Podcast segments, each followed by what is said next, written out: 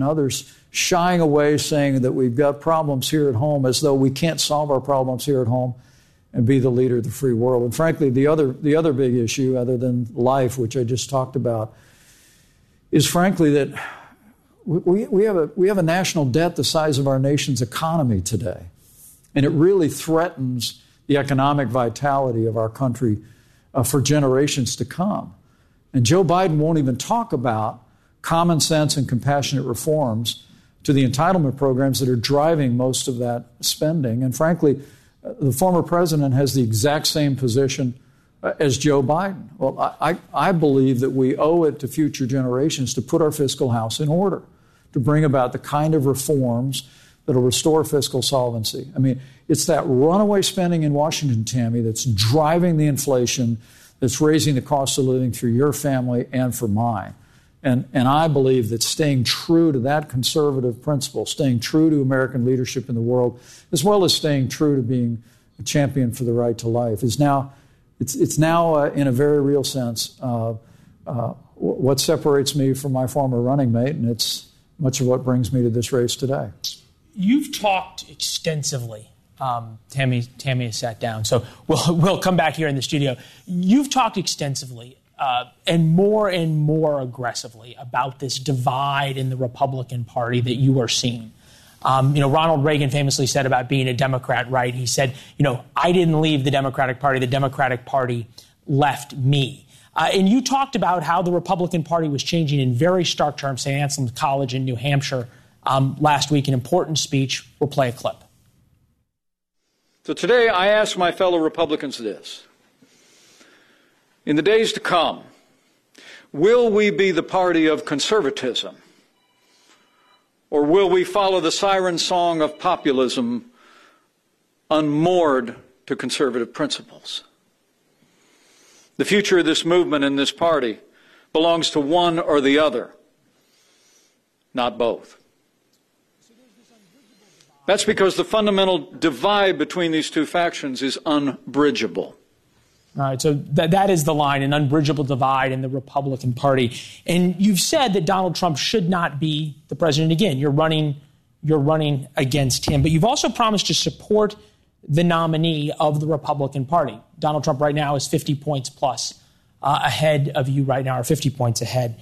As a man who talks so often, and you have, about putting principle ahead of politics, how can both things be true that he is unfit to serve and that you would support the nominee? Well, because I intend to be the Republican nominee for President of the United States, and I'm going to vigorously support my candidacy. I promise you that. Look, uh, you can go talk to the people in Iowa who will have the first crack at this thing, the Iowa caucus on January 15. Uh, I'm not talking about you, Leland, but a lot of people in the national media want to say this thing's over. Well, I think this thing is in the hands of the American people. Well, that's why we're having this event with you because we no, don't think it's over. Yeah, I know you don't. I commend you. I commend News Nation for that. But look, look, the presidency belongs to the American people.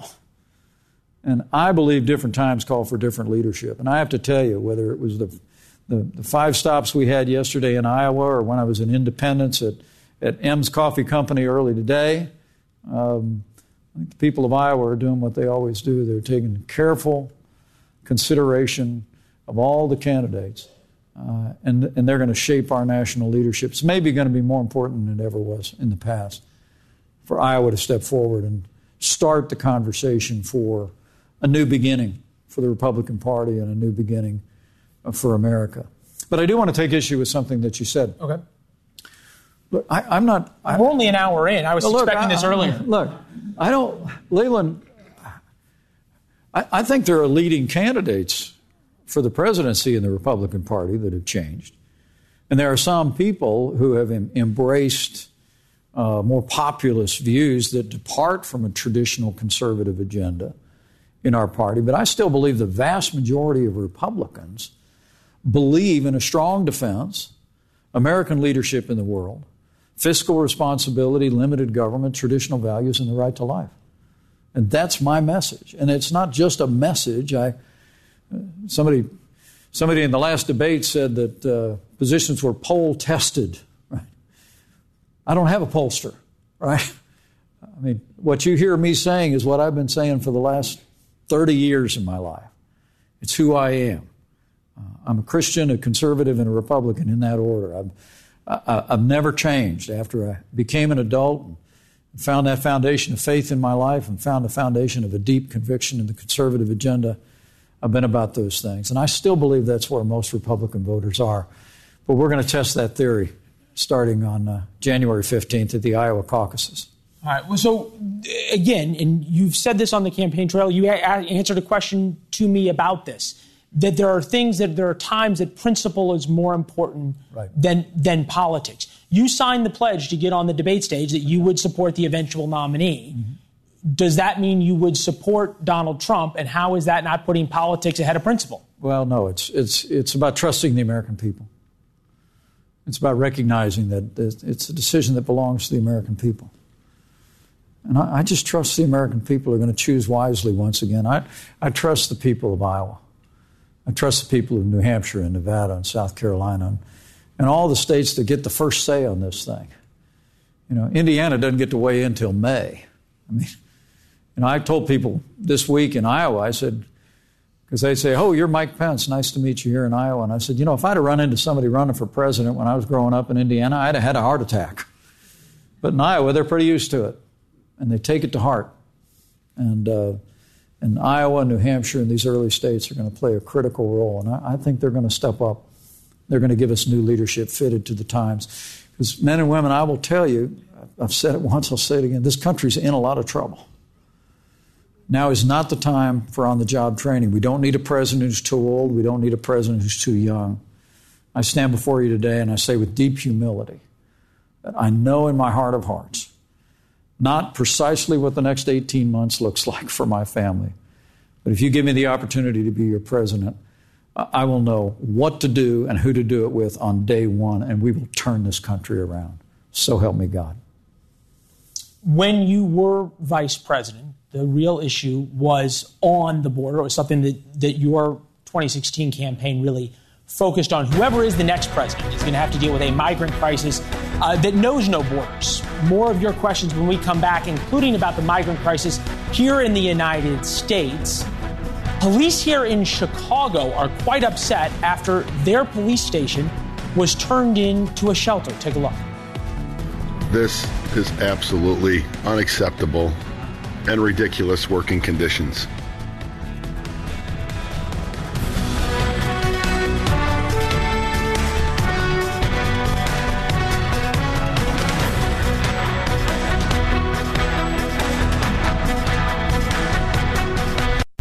is a border city, including here in Chicago. Which brings us to our next question from Colin. He's a financial analyst here in Chicago. A lifelong resident? Yes, sir. Lifelong resident. Go ahead. Welcome to Chicago, Mr. Vice President. Thanks, Colin. Chicago is currently experiencing a massive influx of illegal migrants, leading to proposed tent cities and causing a devastating strain on our city's resources and budget.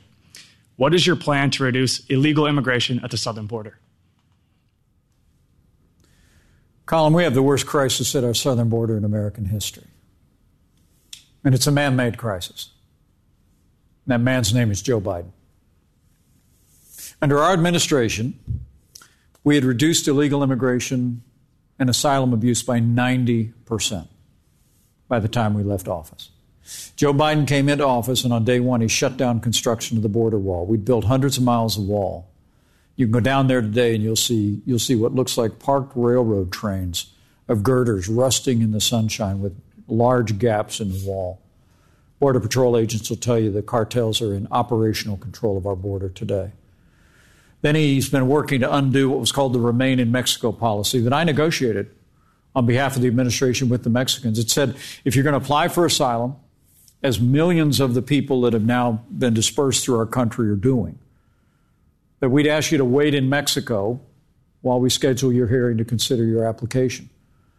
That, combined with Title 42, that allowed us to return illegal immigrants back across the border, literally ended illegal immigration and asylum abuse. Joe Biden undid all of that and sent a signal south of the border that we that our borders are open and that an avalanche of humanity, the largest example of human trafficking in human history, is taking place.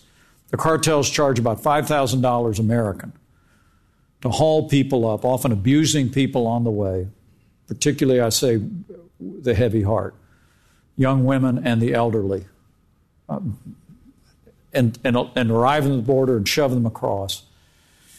But under this administration, um, the situation's only going to get worse.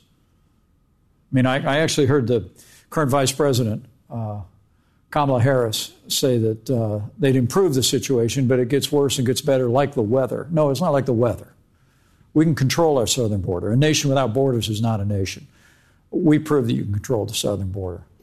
So I will tell you that uh, day one of any administration that I lead will will will restart construction of the wall. We'll put Remain in Mexico back into effect, Title 42 back into effect, and we will expedite the asylum applications of these millions of people, hundreds of thousands of which have been sent to Chicago, to New York, to major cities around the country.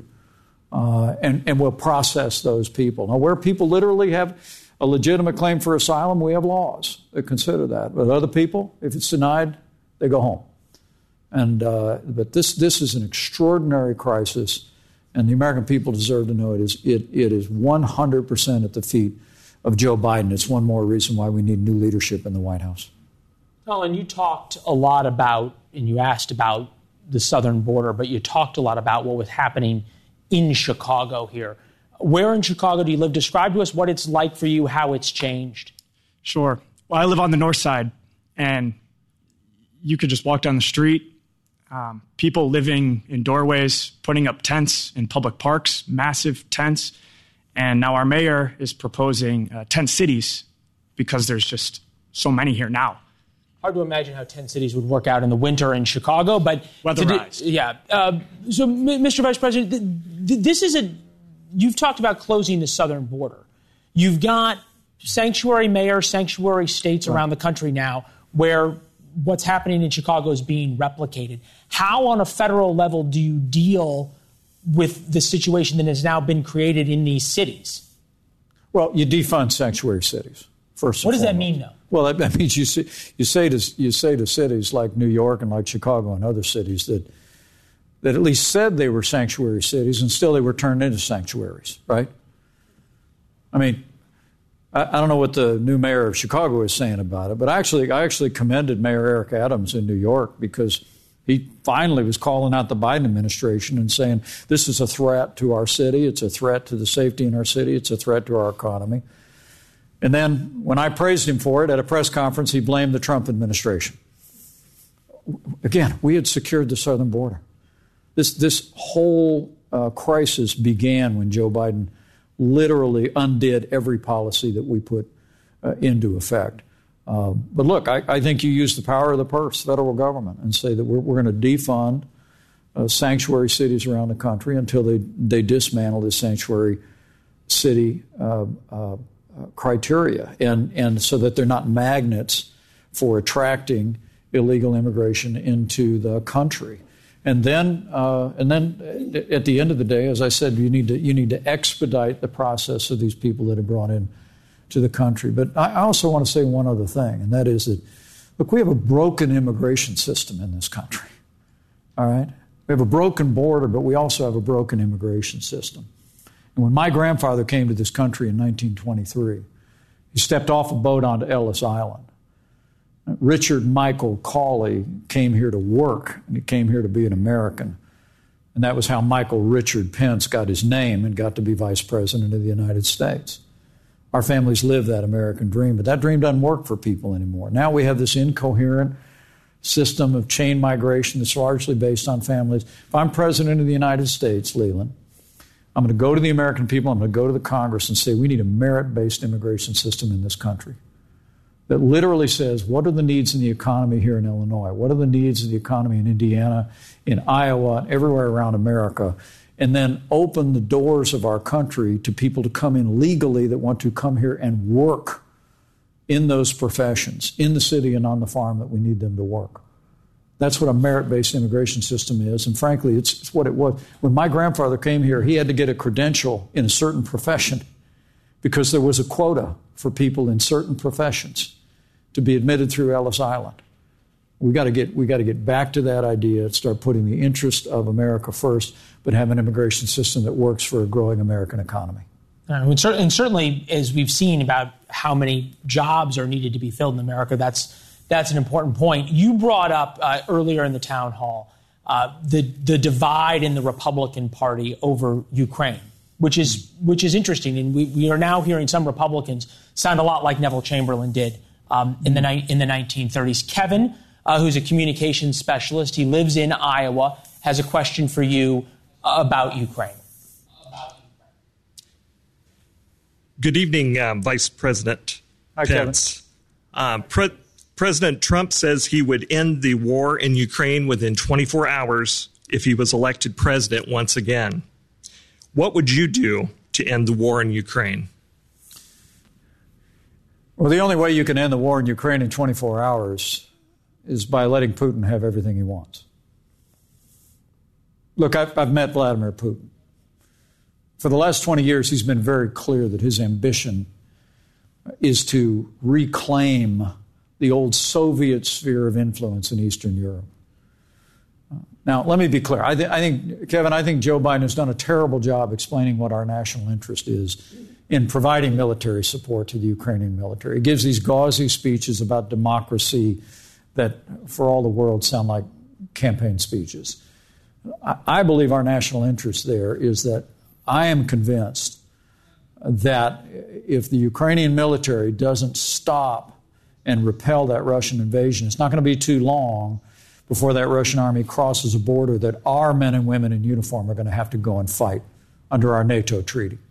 I truly believe it. Whether that's whether that's Estonia, Latvia, Lithuania, whether it's Baltic or Poland, I don't know. But we had this idea called the Reagan Doctrine, which was Back in the day, we said, if you're willing to fight the communists in your country, we'll give you the means to fight them there so we don't have to fight them. That's our national interest there.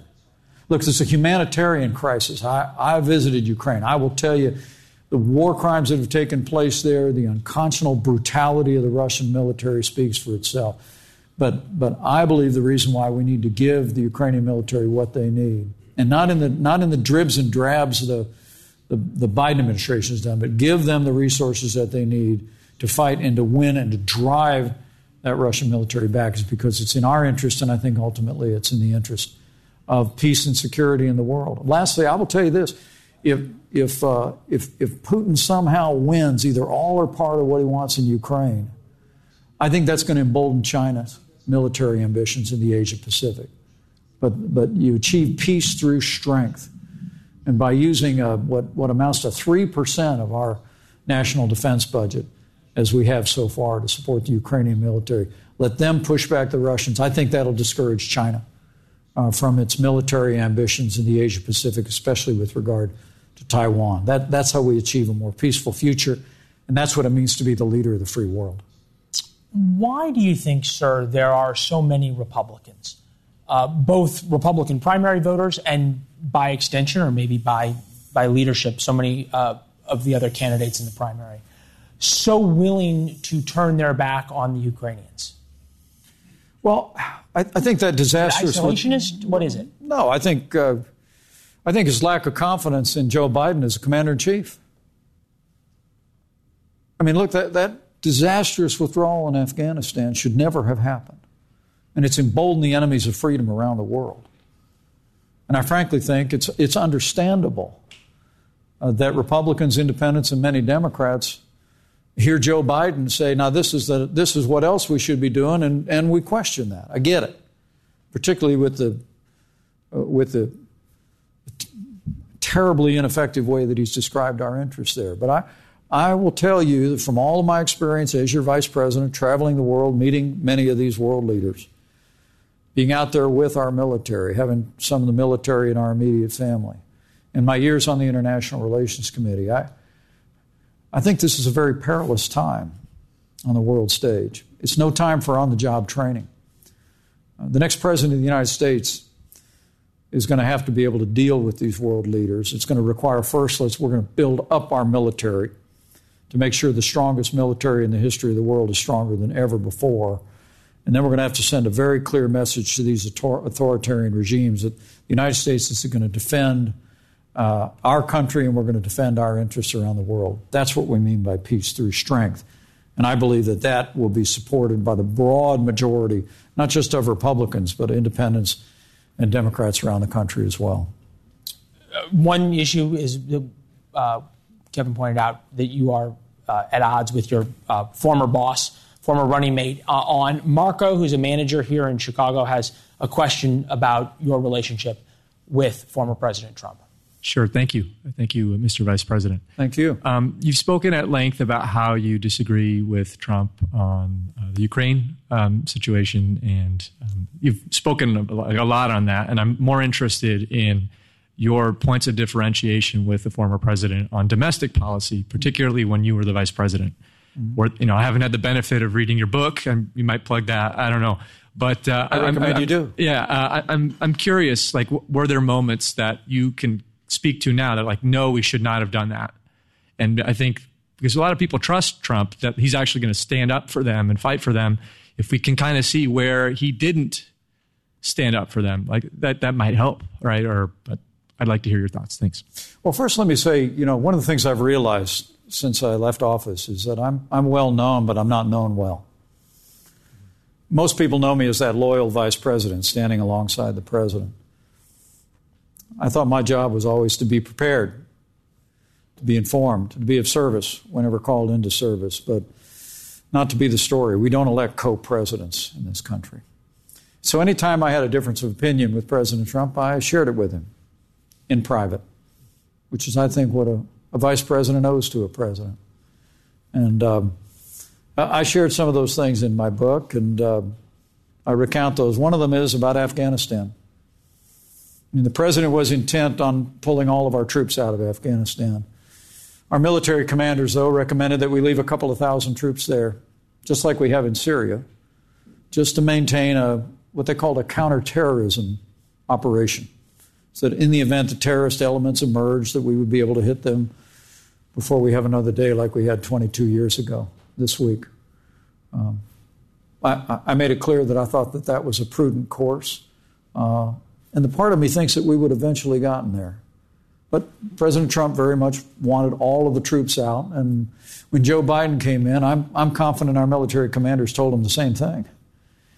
But in his case, he pulled all the troops out. And we all saw the disaster that followed, including the loss of 13 brave American service members, including a, a young Hoosier Marine named Humberto Sanchez. He was at the Abbey Gate in Afghanistan at the Kabul airport. He heard over his radio that uh, somebody had gotten past the wire that looked like they meant harm. And as I learned when Karen and I went to his funeral in Logansport, Indiana, just one Marine family to another, his mom told me and his fellow Marines told me that when he got the order to pull back, Humberto Sanchez refused because he radioed back that everybody in my line are all women and children. I got to get them through. And he took the brunt of the blast. I mean, the truth is, if, if we'd had a modicum of troops there, I don't believe the Taliban would have ever moved. And Afghanistan would be a very different place today. And that was a difference that we had. But when I hear, when I hear now the former president, and frankly, uh, a number of others in this uh, in this contest that are that are saying that we got to choose between solving problems here at home and being the leader of the free world. I think that's a false choice. I mean, look, I want to be clear with you. I've been at this a while. All right? We can make our streets safe. We can secure our border. We can revive our economy. We can unleash American energy. We can solve the problems facing American families and be the leader of the free world. And anybody that thinks different's got a pretty small view of the greatest nation on earth. And I promise you, as your president, uh, we'll do both. And America will be more prosperous and secure as a result. All right, Mr. Vice President, this brings us uh, to our lightning round. So uh, we'd appreciate one, two word answers just uh, as we go through this. Uh, we did a lot of research uh, ahead of this, looked way back in the archives of Mike Pence. Be interested to see what we found. Last week, Indiana Democrats selected the O'Bannon team. And this week, here at the state Republican convention, delegates selected the Goldsmith team. But how will the two compare? Join us as we rate the matchups. It's O'Bannon versus Goldsmith tonight on The Mike Pence Show. Do you remember who won? I do. and, uh, yeah, I, I, I, was in your line of work for a I know. while. You got any critiques? You got one. You got like ten seconds. No, I was no? never right. as good as you. I never would have made it on News Nation, but it's an honor to be here tonight. All right, here we go for the lightning round. Uh, best Indiana sports movie: Rudy, Hoosiers, or Breaking Away? Got to be Hoosiers. All right. Did you ever get briefed on UFOs? Yes. Are they real? Let me just say it doesn't exist, but I've been to Area 51, and I didn't meet anybody that wasn't from around here. Okay. All right. There's the answer. Um, best piece of advice Joe Biden gave you about being vice president? Well, he did give me some advice, and um, it was um, stay close to the president, build that relationship. I mean, I will tell you, for all the faults of the Obama Biden years, they had a good working relationship. And, and I will tell you, it didn't end the way I wanted it to, but I'm very proud of the relationship uh, that I had with President Trump during our four years. And I believe that relationship contributed to the extraordinary accomplishments of our administration. I'll always be proud of the record of the Trump Pence administration. Right now, there is a media obsession about Tim Scott's status as a bachelor. I don't know if you read the Washington Post story. No. Uh, should that matter uh, as running for president? No. Okay. Uh, most important thing you told Kamala Harris? I called her up when she was selected to be Joe Biden's running mate. I congratulated her, and I told her we'd pray for her. All right. And we have. We, we have been told reliable sources say, many people say, that you do a very impressive impression of Bill Clinton. The floor is yours. Bill Clinton? You got a better one? Well, I talk like George Bush a little bit, but I don't talk like Bill Clinton. All right. Uh, as a reminder, at the start of the evening, it we asked. off. I was with him for eight years. Very good. Uh, as, as a reminder, at the start of the evening, we asked how many of you were undecided uh, on who you would support in the Republican primary. Show of hands tonight, uh, both here and in Iowa. Who is more likely to vote for Mr. Pence uh, because of what you heard this evening? Thank you. All right. Well, you got a couple in Iowa and a couple of hands that are just somewhat, somewhat raised. We'll let you get back to the campaign trail. Uh, we thank you for being with us. Obviously, we thank our audiences both here and in Chicago. Uh, in Iowa, conversation continues on social media using the hashtag Pence Town Hall. We're going to see you on the campaign trail. My friend Blake Berman uh, is standing by to critique both of us. He'll have some thoughts uh, on this. and with that, good night.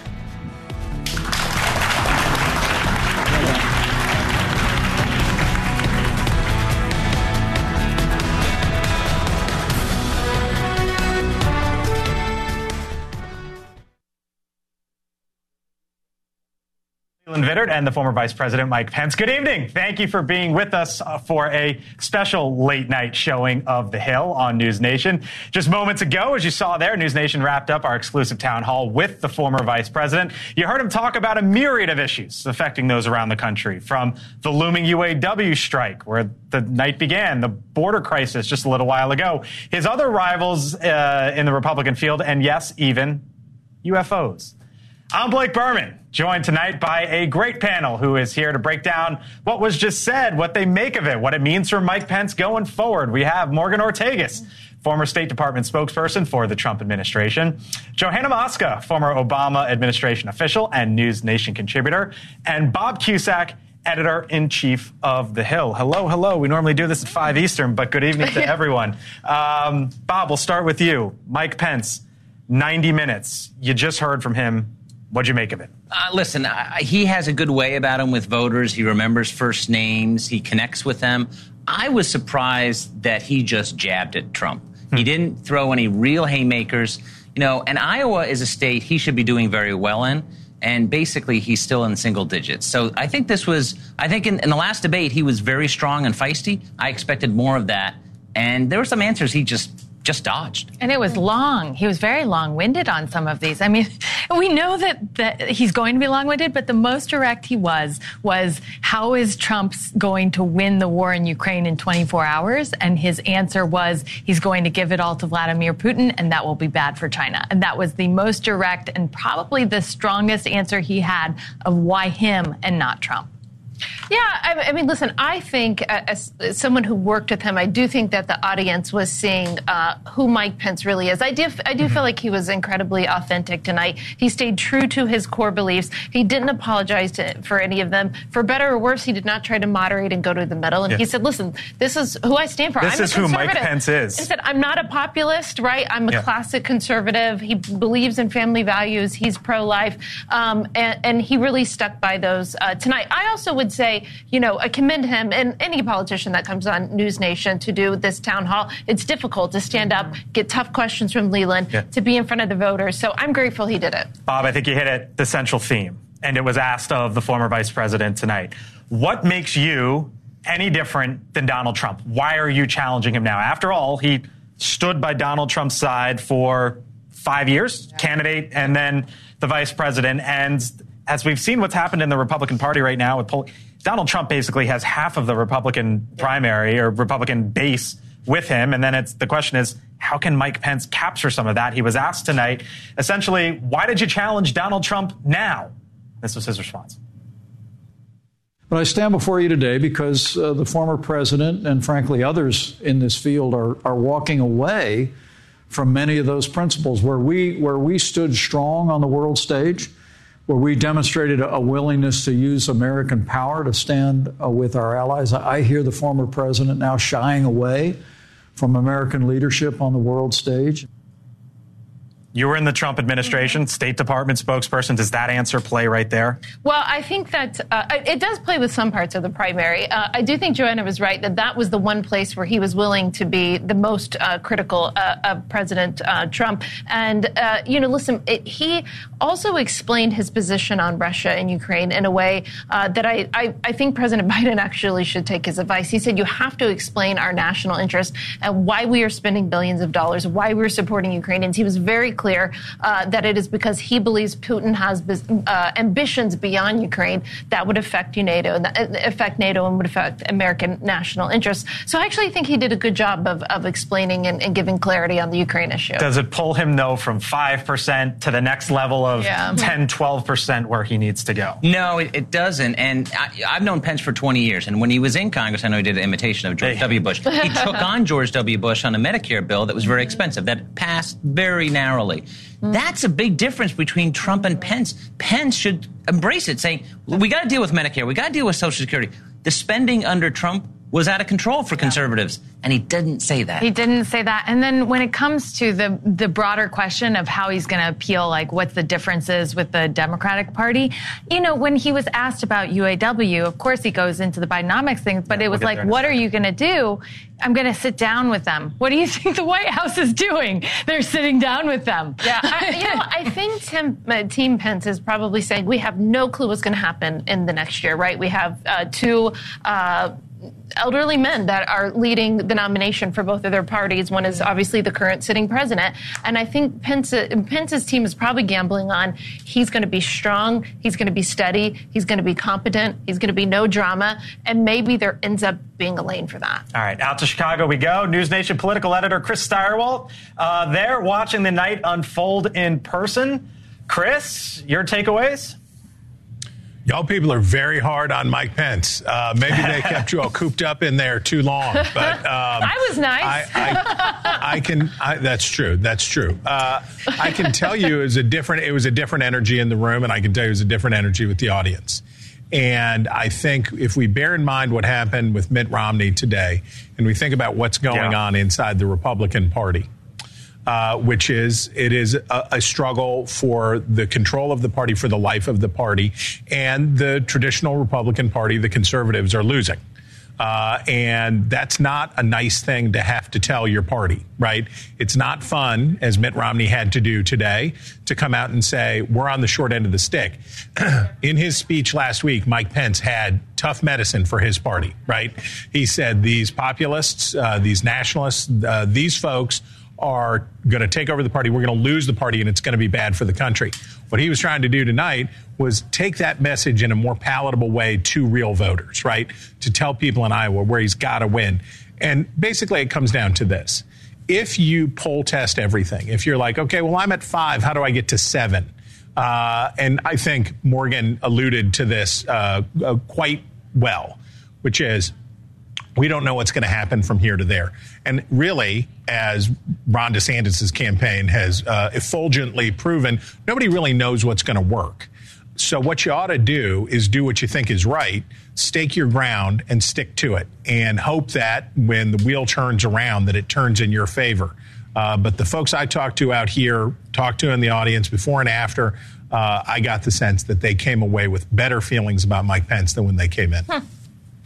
The the issue for Pence, uh, or one of them, Chris, is obviously, and, and we heard this from the audience tonight, which was why now, right? Why challenge Donald Trump now? And he sort of needled him a little bit. He said Donald Trump had a quote very diverse background uh, before they got into office, right? Donating to Democrats and Republicans. But as we were discussing during the commercial break, that, that was sort of tried in, in 2016 and didn't hit home. Uh, he said we don't need a president who is too old and not a president who is too young, essentially alluding to Biden and Trump and then, you know, Ramaswamy and, and maybe uh, Ron DeSantis.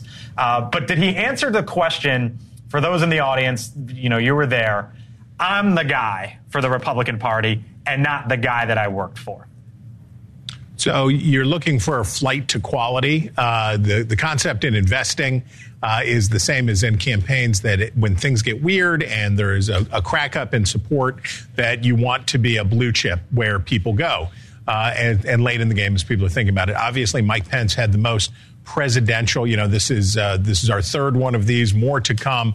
Uh, but Mike Pence has the most presidential kind of bearing, and I'm sure he hopes that that redounds to his benefit later on.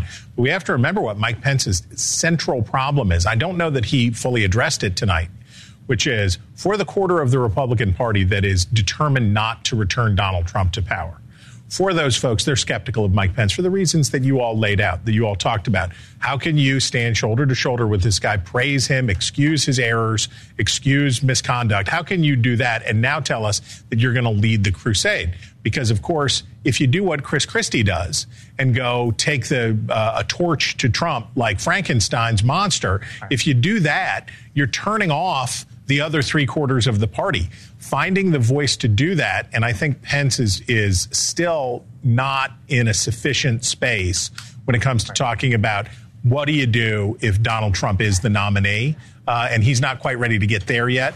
But I think he advanced the ball tonight, and I think he looked humane. I thought his interaction with that mom or with that guidance counselor uh, and so mother. I, I want to uh, roll. I want to roll yeah. that soundbite. Yeah, real quick. Let, let, let's for the audience who may not have seen it about uh, an hour ago. This is a mother and a social worker from Iowa. There were also questions from uh, the first in the nation, uh, first caucus state, uh, Melissa, mother, social worker, about uh, bless you, Morgan, about LGBT rights uh, and what to do about that with children. We'll get your reaction on the other side. It is very hard for me to ask these questions after just hearing what I heard. What is your policy plan to protect the transgender community, specifically black and brown trans women, from historically high levels of violence? When it comes to surgical or chemical procedures, I, I just, I really believe that we've got to protect our kids from decisions that will affect them the balance of their lives, while at the same time saying that adults can make decisions according to the dictates of their own conscience. So that was the moment, Chris. You were in the room. What was it like there? Yeah, and and and the thing is, Pence had the opportunity. That's that's a tough question, right? Uh, right. And he had just answered a question from a, a, a young uh, expectant mother about her concerns in the opposite direction. Uh, I thought that what Mike Pence did in that exchange was be humane. He talked about loving her. He talked about loving his neighbor.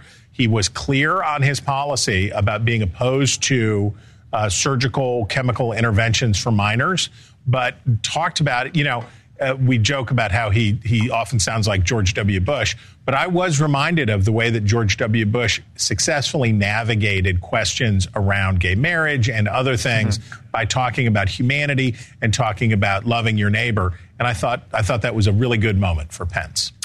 Chris Stirewalt, News Nation political editor. Thank you, sir. Safe travels back. We'll see you uh, later this week. See you back on set. All right, later, bud. Um, that moment was the emotional moment of the evening. We talked about it during the commercial break on News Nation now. And, and Pence, I think, has always been very good in those moments. He, he almost feels pastoral, right, right. in those moments. He's trying, and, and, they clearly had a very big difference of opinion. It, it reminded me, Johanna, of uh, when we were going into the vice presidential debate, mm-hmm. uh, and, and everyone thought it's going to be tough to debate uh, uh, Kamala Harris, who was then the senator from California, because she had been a prosecutor and she had this experience. And I think that he came unscathed out of the debate in a way that would have been hard for almost anyone else that yeah. would have been running on the Republican ticket. I, I, think that's where he shines. He was respectful of their differences, but again, it was that calm pastoral nature, which may which may have been hard for some of the other Republican presidents. But there is, it, it, ultimately, Melissa was not happy with that answer. But she never and, would be. But no, yeah. I don't think that's true. I think there's actually a segment of Republicans who just they want the fiscal conservatism, but they don't want the judgment. And Mike Pence was very crystal clear with voters that he is going to follow a traditional conservative Christian yeah. values right. and that he does not believe that they have those rights for children to seek treatment. We'll break down more of this coming coming up, by the way, one of the first things uh, that that the former vice president got into, Bidenomics. Went right after the president at the beginning.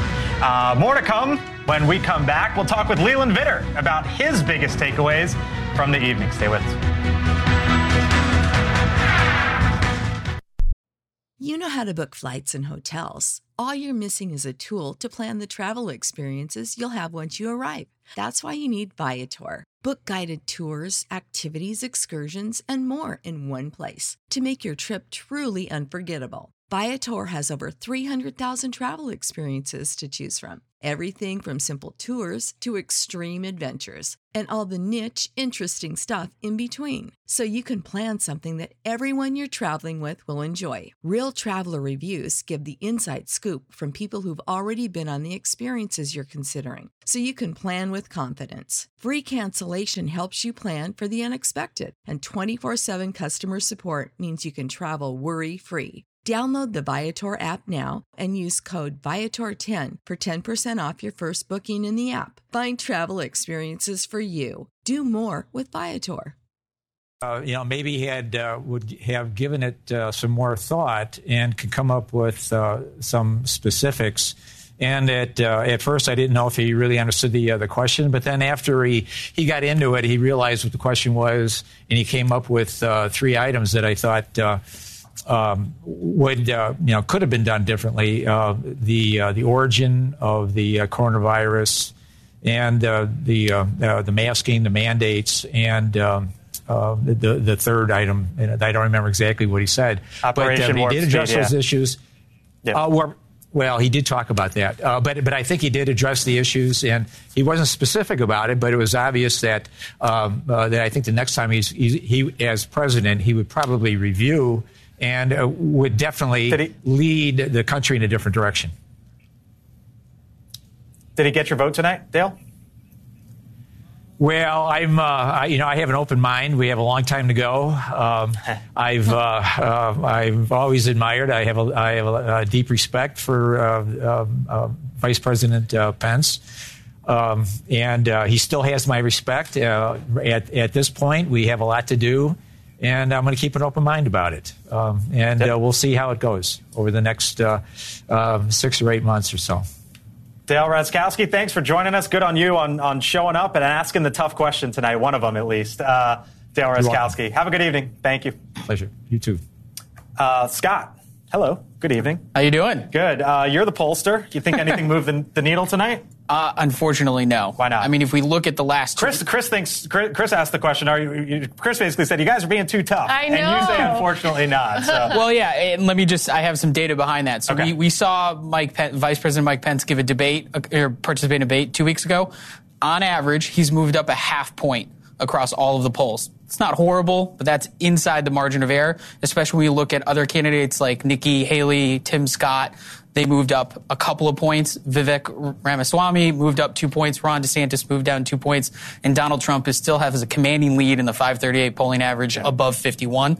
So long story short, I don't see a whole lot of different movement out of this, but that's why we look at the data. All right, let's bring in real quick Leland Vittert. Of course, the, the, uh, moderator of tonight's uh, town hall uh, with the former vice president. Leland, I think we got you now. Uh, first off, good job, sir. Uh, that was fun. Enjoyed it. Uh, like the line of questioning. It looked like you had a good time. Uh, what was your takeaway yeah. from, from being there and, and going 90 minutes with him? Well, look, Mike Pence is who he is. I've known him for a long time. I've covered him for a long time. Uh, you have as well, Blake. And, and the one thing that you, you realize about Mike Pence is he is he's a man of principle. He uh, does not change uh, as the American public changes. He doesn't change his views. He doesn't really change um, his presentation. Um, and, and, there's this issue, right, of that the, the Republican Party is looking for this warrior, this fighter, this avenger, um, and that's what they found in Donald Trump. And he is he is the antidote to that, um, and that is is his campaign message. Uh, he says he trusts the American people to make um, the right decision. I, I think my biggest takeaway was we asked at the beginning of the night for a show of hands of who mm-hmm. was open to a Pence uh, presidency, to voting for Mike Pence or caucusing for Mike Pence in the case of Iowa. And at the end of the night, we asked whose mind was changed or who was more likely to caucus for Mike Pence because of what they heard this evening. And I think as I looked at the screen in Iowa, there were maybe three hands that went up uh, out of about 25 people. So this is an uphill battle. And it, we tried to get at this with some of the questions. Mike Pence is not trusted uh, by the MAGA view of MAGA world of the Republican Party, which is, say, 50 or 55 percent. Um, because they view him as a traitor. Uh, it's a harsh word, but that's how they view him. And then, as you know, Blake, from your time on the trail, the Republican wing of the Republican Party, the, the more traditionalist Republicans, don't trust him because he was so close and so loyal to Donald Trump. And I think we did get with him uh, on a couple of the issues that, as he was president, he and the former president had real disagreements. And look, maybe it's a credit to his character that those disagreements were never sounded out in public. Uh, they were always private disagreements. And, he, and to that point, he, he remains a man of great principle. You know, one of the interesting things I found tonight was at the very beginning. I believe this was your first question, Leland. Uh, Mike Pence wasted no time trying to connect Joe Biden to whatever might happen 25 hours and six minutes from now with the auto workers. Listen to his re- uh, response, and I'll get your reaction on the other side. But I would expect that the prospect of a strike among auto workers is just one other symptom of the failure of Bidenomics in this country. Hmm. Uh, he, he, wasted no time, Leland. No. Look, and this is the argument from all Republicans about uh, the where the economy is right now, and right. President Biden is making this a signature moment, and this is something that Republicans realize not only works with Republican voters, but even a lot of Democrats who are very unhappy with Bidenomics. You know, what is it? Uh, he has a 35 percent approval rating right now. President Biden does, and, and, lower typically when it comes to the economy. Um, specifically about the auto workers, and I think this is an interesting and I think it's a theme to watch over the next 24 to 48 hours, which is why we started with it. Um, yeah. This is Union Joe. This is Joe Biden, who has made, who's become, was a champion of of union workers, and he talks about that all the time. And yet, uh, as we talk to people in in Michigan, he feels as though a lot of they feel as though a lot of the problems that they face and a lot of the issues that they have with automakers is a result of Joe Biden's policies. And it was about a week ago that President Biden said he didn't think this strike was going to happen. Um, if right. it does happen and he has not been on the phone with the big three automakers and with the head of the UAW and using the power of, of persuasion, to borrow a term, uh, of the presidency uh, to, to, to force a deal or at least to try to come up with one, uh, that, that may have really profound effects um, going forward, especially if the strike lasts a while and the, the economic ripples of it turn into almost tidal waves. Chief Washington anchor, host of tonight's uh, town hall event, Leland Vittert. Leland, thanks. We'll see you back here in D.C. soon. Safe travels, bud. All right, Blake. All right, uh, Bob, I, I, can't help but think as we watch this town hall tonight and you uh-huh. saw Mike Pence basically make the case of classic conservatism, right? For lack of a better term. It was on the same day that we heard from Mitt Romney, the 2012 presidential nominee, say that he represents, in his word, the wise wing of the party. And here you have Romney saying that today, and Pence basically uh, making the argument as to conservative values, and that's what he's fighting for. Right, and I'm not surprised that Romney decided to step down because he was going to make his decision in October. But with Trump being the front runner, he voted for impeachment a couple times. Yeah. I think would have faced a very difficult primary challenge. Uh, Trump has gotten more popular in Utah. Uh, Romney could have won. I think if Trump wasn't the front runner, uh, Romney might have stayed on for another term. I mentioned Mitt Romney. Here's what he said earlier today. Look, I represent a small wing of the party, if you will. I call it the wise wing of the Republican Party. Uh, and I don't believe we're going away. I think ultimately we'll see a resurgence and come back into leadership of the party. Uh, look, uh, my wing of the party talks about policy and about issues that will make a difference to the lives of the American people. A lot, so whatever.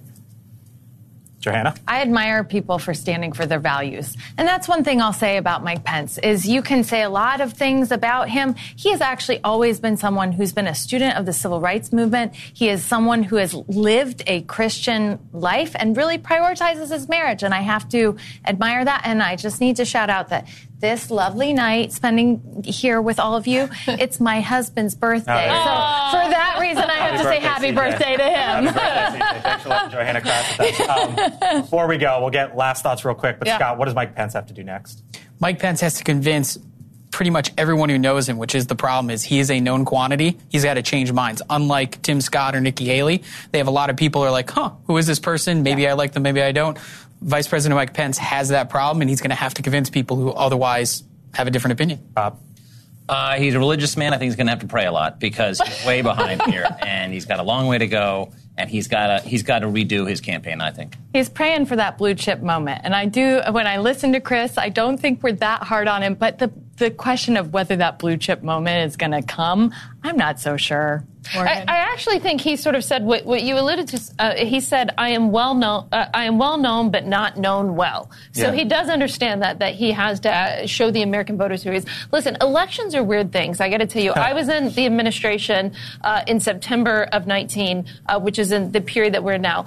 I did not have global pandemic on my bingo card. Yeah. Right? we had been through a lot. Uh, we were, at this time, we were going into UN General Assembly. We were getting ready to go after the Iranians there. Did not have global 100 year pandemic on my bingo card. So I say that to say so much can still happen. I'm so glad we're doing these at News Yeah. Nation. I hope more candidates come on because it's not going to be one town hall that changes it for you. But you have to want the presidency more than you want your next breath. You have to be willing to do every interview, go to every small town, every diner. And so this is what all the candidates need to do. Well said. We'll leave it there. Morgan, thank you. Thank you. I got a bonus Johanna, for that. thank you. Happy birthday, CJ, Bob, Scott. Good to see you in person. Uh, thank you for watching this post show to News Nation's Town Hall with Mike Pence. We'll be back tomorrow on the Hill, 5 o'clock Eastern here in Washington. Until then, have a good evening. We'll see you then.